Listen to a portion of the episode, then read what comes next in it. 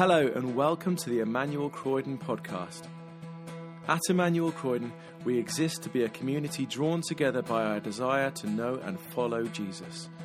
We long to become disciples of Jesus who are equipped to serve Him in the whole of life, transforming families, communities, and workplaces as we love God with heart, mind, soul, and strength. We hope you enjoy this week's talk from the evening service. Thank you for joining us today. Grace and peace to you.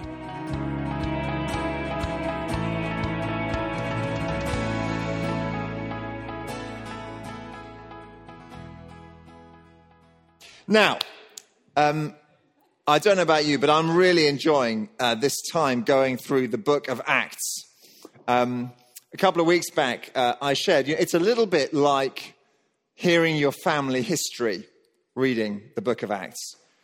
We might ask ourselves, you know, why are we here this Sunday? And, you know, the, probably the simple answer is, well, because we sort of did it last, last Sunday and 6.30 is kind of the time that, you know, we usually meet. And what the book of Acts helps us understand is we're here because we are part of the great movement of the kingdom of God that launched into a particular phase with the coming of the Lord Jesus.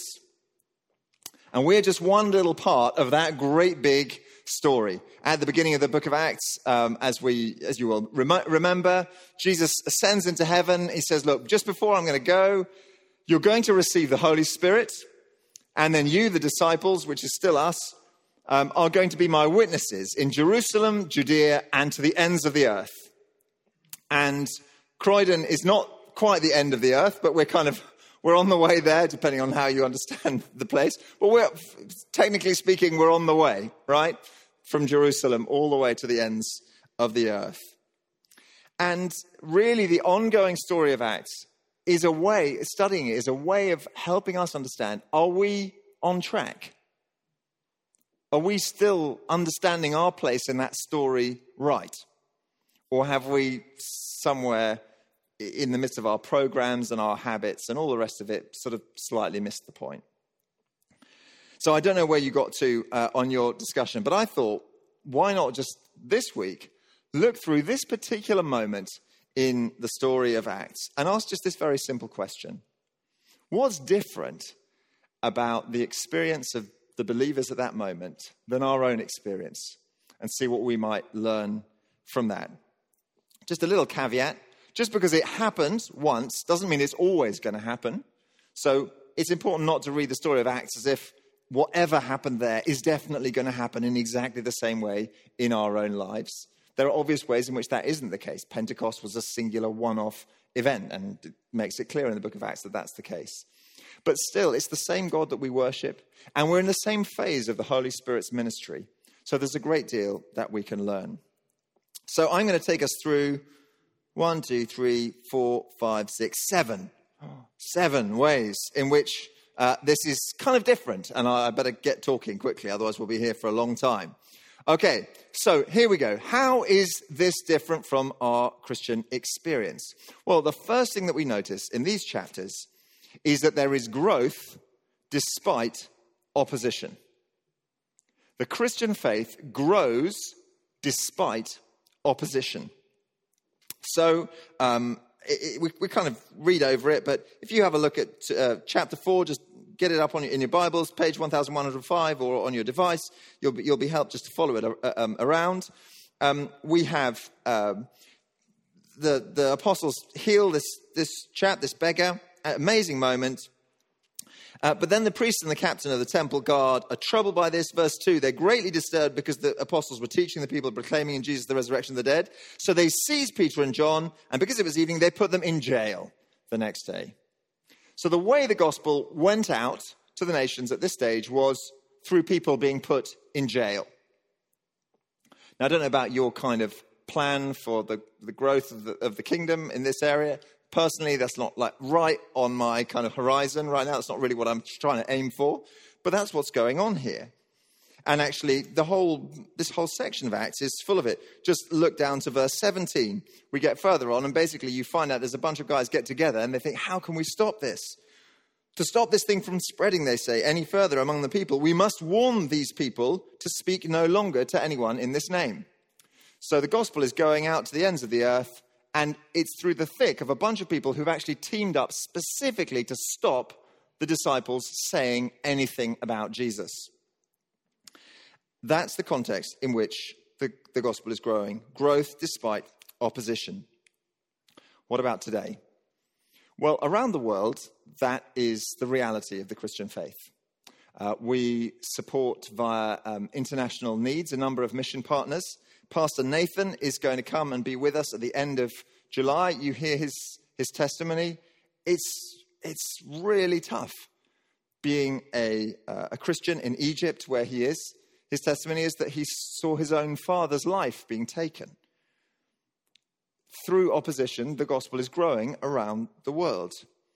But it's probably not what we think is kind of game plan A for us in our country. I often don't want to take the gospel somewhere where there's going to be opposition. I don't want to talk, to talk about Jesus where people are not going to like it because I think that's going to stop the gospel going any further. That's going to, that's going to be a problem for the kingdom. Um, now, to be clear, this is not to excuse that you know we should go around and make nuisances of ourselves or just be awkward and unnecessarily poke the monkey. But in general, we need, we need to have that confidence to recognize that even if the gospel is not meeting with universal approval, if even if the people all around us are not necessarily thrilled about the message of Christianity, that's okay. The kingdom will continue to grow. That's how it started, and it still will today. That's the first, first one growth despite opposition. The second thing that's really striking for me is the confidence that the, the, disciples have in the uniqueness of Christ. They believe Jesus is absolutely unique. Have a look at verse 11. They say, He, Jesus, is the stone you builders rejected. That's, he's the one that you guys, who are the teachers of the law, you cast aside, which has become the capstone. The capstone is the, the stone right in the corner at the bottom of the building. It's the most important stone. That's Jesus. And then he explains it uh, more explicitly, verse 12. Salvation is found in no one else, there is no other name under heaven given to people by which we must be saved. No other name. So in the early church, the church was driven by this conviction that Jesus alone offered the way to salvation. And the reason they believed that, they, that tied in with what they understood about what Jesus had achieved on the cross. Jesus did something utterly unique on the cross because he was a, he was a sinless Savior and he died a death on behalf of each of us that he might bear our sins. He alone was the risen Lord. No one rose like him. He's the only source of life that stretches beyond this age into the age to come. And that's why they believe Jesus was absolutely unique. In fact, none of the book of Acts makes any sense if Jesus wasn't unique. If Jesus wasn't unique, they could just say, well, guys, we got this Jesus guy. You guys all carry on doing whatever you're doing, and we'll carry on with our Jesus guy, and we'll be fine. But no, the message was this Jesus message has got to get out to every single tribe, tongue, and nation. It's got to go from here, Jerusalem, Judea, Samaria, to the ends of the earth because Jesus is unique. Now, that's quite a big thing to say, particularly in our culture, isn't it? It's not a hugely palatable idea. Are you saying your Jesus is unique? He's better than all the other saviors that people believe in? Aren't there many routes up the same mountain? You know, Jesus is just one of them. That feels quite an arrogant and presumptuous thing to say uh, for many people in our culture. Now, we should ask ourselves the question well, is, is, it, is it that? Well, if as Christians what we were saying is, do you know, I as a Christian, I've thought very, very hard about, you know, all the answers to life's questions, and using my excellent brain, I've worked it out, um, and therefore, and I've got it right, and everyone else has got it wrong. That would be a very arrogant and presumptuous thing to, to do. But actually, the message of Christianity is not that. The message is there is this unique Savior. And we helpless though we are, have found him. And we want to share him with other people. And because we know so deeply that he is unique, we want the whole world to know about him. This is what God has done. So that's the belief in the uniqueness of Christ. Okay, so we've had there's growth despite opposition, there's belief in the uniqueness of Christ. You'll like the next one. What was different? They had unschooled, spiritually alive leaders. Their leaders had not gone to school, they hadn't had theological education of the formal kind. In fact, uh, there's this uh, great moment here um, where the, um, the leaders kind of look at the, uh, it's, it's, there in verse 13, they look at Peter and John. And we're told when they saw the courage of Peter and John and realized that they were unschooled, ordinary men, they were astonished and took note that these men had been with Jesus. So, do you see what's happening? Basically, Peter and John are getting a following, and, and the, the religious leaders of the time, like, did, did you teach any of these guys? Did you see them in theological college anywhere? Did, I mean, did they get good grades? No, I, I, I don't remember. Did they even come? Did they even go? Just, they're just fishermen. And yet, have you noticed that there's a lovely little line that comes at the end of that verse 13, which I think just helps, helps us understand the whole lot. They were, it says, they were unschooled, ordinary men. They were astonished and they took note. These men had been with Jesus. They'd been with Jesus. That was the difference. Now, I want to encourage you. I don't know what sort of leaders you look for. Look for this kind of a leader. Don't look for the one with all the credentials and all the CV. Look for the one who has been with Jesus, the one who is spiritually alive. And those leaders come in all shapes and sizes. They come in the most extraordinary and unlikely of places. They come all the way through a congregation, not necessarily here. But these are the people who lead the kingdom forward. And the growth of the church has really taken off because of them. So the Christian faith, the growth of the kingdom, it's not, it's not fundamentally a technical thing. It's not actually even fundamentally just a sort of people thing in the sense of trying to persuade people and setting up clever ways of influencing lots of people. It's a spiritual thing. And so we need spiritual leaders. I wonder who the leaders are that you follow. Okay, the fourth thing that stands out is authenticating miracles. These guys had authenticating miracles. What do I mean by this? Well, as they preached the gospel, uh, Peter and the apostles did things that were absolutely mind bogglingly, unreal for most people. And in this particular section, that's what's just happened. They've just healed um, uh, this crippled beggar. And what happened is, as people were listening to the message Peter and James and the others were, were preaching, they're like, mm, I'm not really sure, is this true? Is it? And then they watched them do the miracles and they go, oh, wow, there's something extraordinary about what's going Perhaps this is true.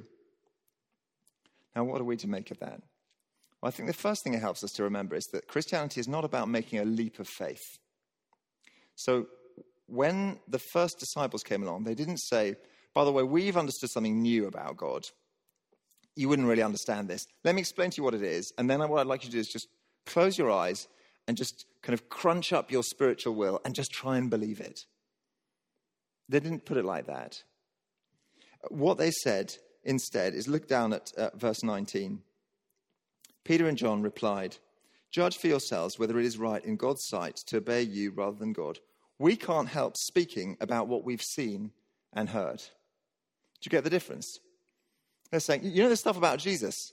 Well, I mean, you explain it. This guy was on the floor just now, and I said, I'll give you what I can in the name of Jesus, and he just got up. I'm not asking you to uh, have a completely illogical thought here. I'm asking you to explain how this happened, because I'm telling you it happened in the name of Jesus, and that's why you need to believe what I'm saying. And the same is true for us. That's where our faith, that's how our faith needs to be built up. Now, we have the disadvantage of not being able to sit here right next to uh, Peter and John at the gate and watch that happen. On the flip side, we have an account of a whole load of stuff, a whole load of stuff that hadn't even happened by this moment, about how the miracles spread out in the early movement of the gospel and of Jesus' life. So we can look at those as well and say, hmm, wow, what do we make of this? What do we make of a guy who died and then rose, came back to life? We have authenticating miracles. But next comes the question well, what about miracles today? Could we have some of these kind of miracles? That would be quite useful, wouldn't it? If alongside the preaching of the gospel, we could have amazing healings. Do they happen today? Well, it's quite a big question. Uh, the mainline denominations, the, the, one, you know, the famous ones, uh, I guess settled themselves on, a, on this basic understanding. They thought that stuff happened right at the beginning to kind of really kick the Christian movement off. But once things settled down, it wasn't really necessary. They wrote it all up. And so God doesn't really deal in this way anymore. Uh, in the, the charismatic movement, which is a, a very uh, influential movement that grew in the mid 1900s, um, sought to change the balance on that. They said, look, we want to see this stuff happening in, in the Gospels. We, we want to see it happen in our churches. We would expect miracles and people coming to faith. Now, that's had a big impact uh, in, in, for Christians across uh, the West and across the world. We've got to recognize that particularly in the West, there's not a great deal of miracles that go on. If you go and be a Christian in another part of the world, you might see quite a lot more. And we've got questions to ask ourselves about why that is. So, what should we expect? Well, I think I believe that there's a, there's a healing God, He's capable of healing. And so we pray for healing. Not every prayer for healing is answered positively. Ultimately, all of us expect that we will die at some stage and so ultimately, not every prayer of healing will be answered yes. So we pray for God's miraculous intervention. We recognize that we're still waiting for um, a permanent restoration when Christ comes back, and only then will everything be restored. And for now, we look for those little moments, those little miraculous touches on the tiller that enable us to authenticate the gospel, that enable people to see, yes, this is for real. But you know, it's also striking here that seeing miracles is not enough. I don't know whether you have friends who say to you, I remember I've got a number who say, if Jesus appeared right in front of me and just did something amazing, then I would believe. Well, that's what happened to these guys. And did you notice what happened? The, the, the, the authorities are like, ah, this is problematic. Not only have these guys got a new idea, they keep doing these miracles, which so people are going to believe. So we better shut this down. they didn't say, oh, yeah, great, let me join you ultimately, uh, belief comes from the heart, and a miracle may not necessarily make it happen. So, authenticating miracles. Three more. Let me just rattle through these.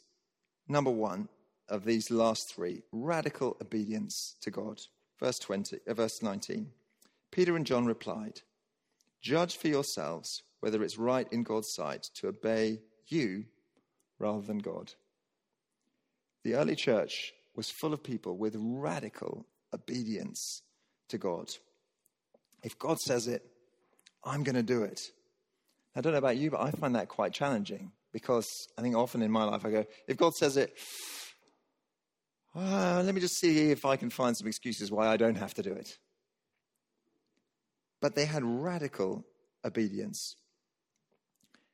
Um, did you know that um, Neymar uh, the, the footballer, uh, he's a Christian, uh, and uh, he's made no secret of his, of his faith.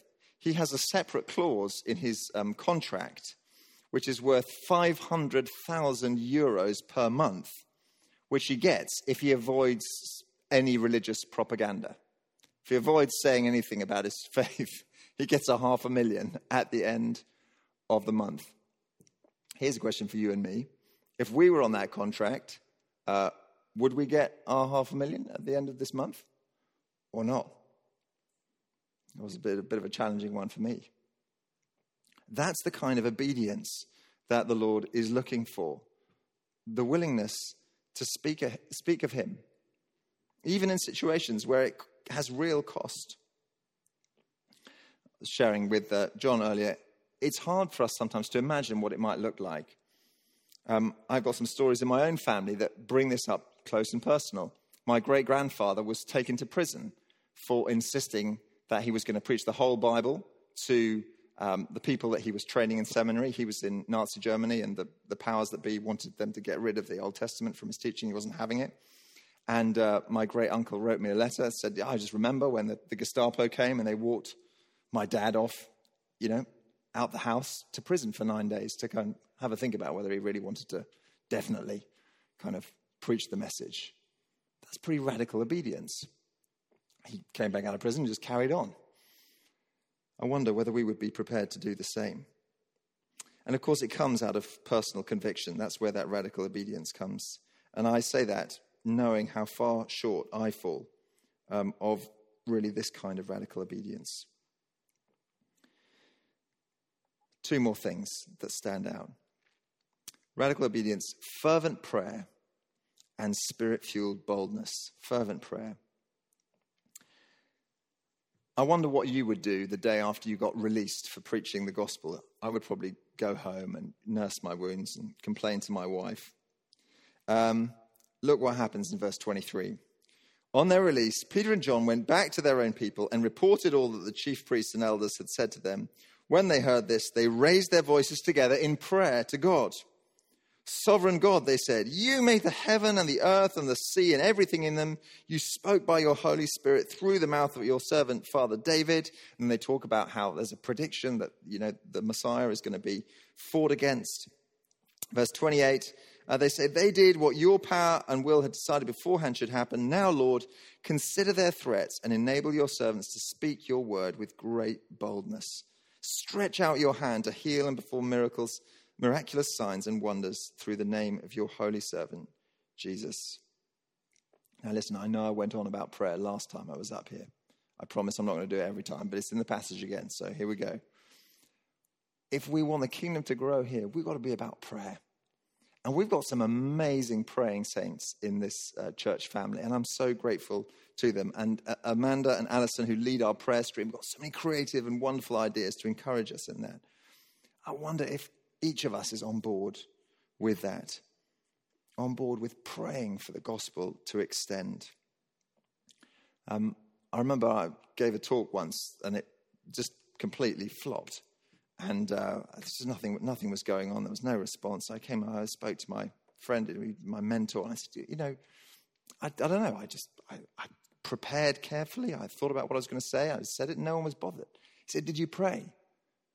No, I, I didn't really pray. I didn't really pray. Now, sometimes we pray and nothing happens. But can we be a church that just prays? If you want to get on board with that, by the way, there's loads of opportunities. Prayer at the center happens every month.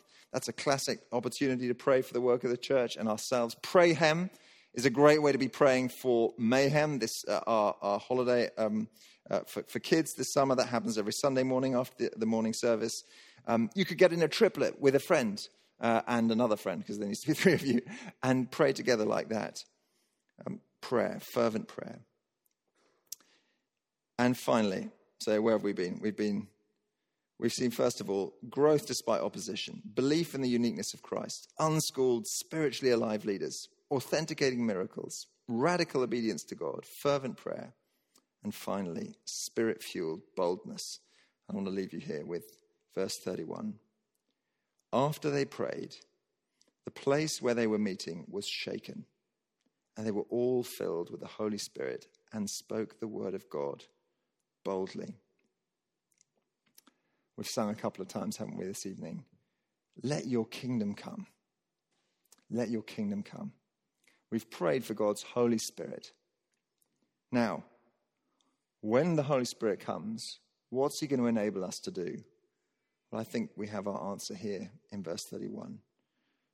When we're filled with the Holy Spirit, He enables us to speak the word of God boldly. You know, if you, you come to church to feel the presence of the Holy Spirit, that's fantastic. We, we want to feel the presence of God. But the presence of God is not just for us to sort of, you know, have a nice experience and then go home and get on with another week. It's there to move us out in mission. And we want to feel the presence of God so that we might be emboldened ourselves, just like they were, to speak the word of God and share it with those around us. Spirit fueled boldness. Okay, I'm going to ask um, the band to just come up and, and join me up here. And I'd love us to just take a little bit of a moment. I'm going to read very slowly through those seven things And I want you to just pick up perhaps on one of them and use that to pray into this evening. Let me read them out slowly. Growth despite opposition. A belief in the uniqueness of Christ. Unschooled, spiritually alive leaders. Authenticating miracles radical obedience to God, fervent prayer, spirit fueled boldness. Lord, we pray that you would be with us this evening. You would put your finger on our hearts, whatever area it is of our lives that needs changing, that needs moving, that needs growing. Lord, we thank you that you love us, that you accept us as we are, but that you also call us to your mission, to your work. And Lord, for each of us, I want to pray particularly this evening of those areas of our lives where we, we feel a sense of call to obedience to you, but it's really tough and challenging. You know what they are. And I pray that you would put your finger on our hearts, those areas, and make it clear to us. Give us a conviction, and then also give us the power to respond to you in obedience. I want to pray for anyone here who is, is doubting, is really struggling with their faith. Lord, you've given your people reasons to believe over history. Just show us what we need to know to be encouraged and strengthened in our belief.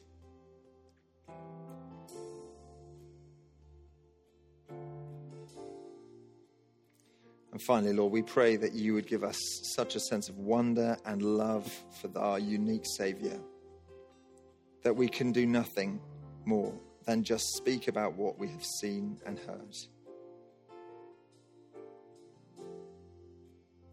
We want to thank you this evening that salvation is found in no one else, for there is no other name under heaven given to people by which we must be saved.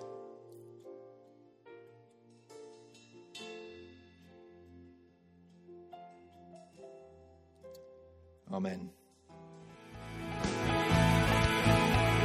Thanks for listening to the Emmanuel Croydon podcast. For more information about our church and everything we have going on, visit our website, emmanuelcroydon.org.uk. You can also follow us on Facebook, Twitter, and Instagram to see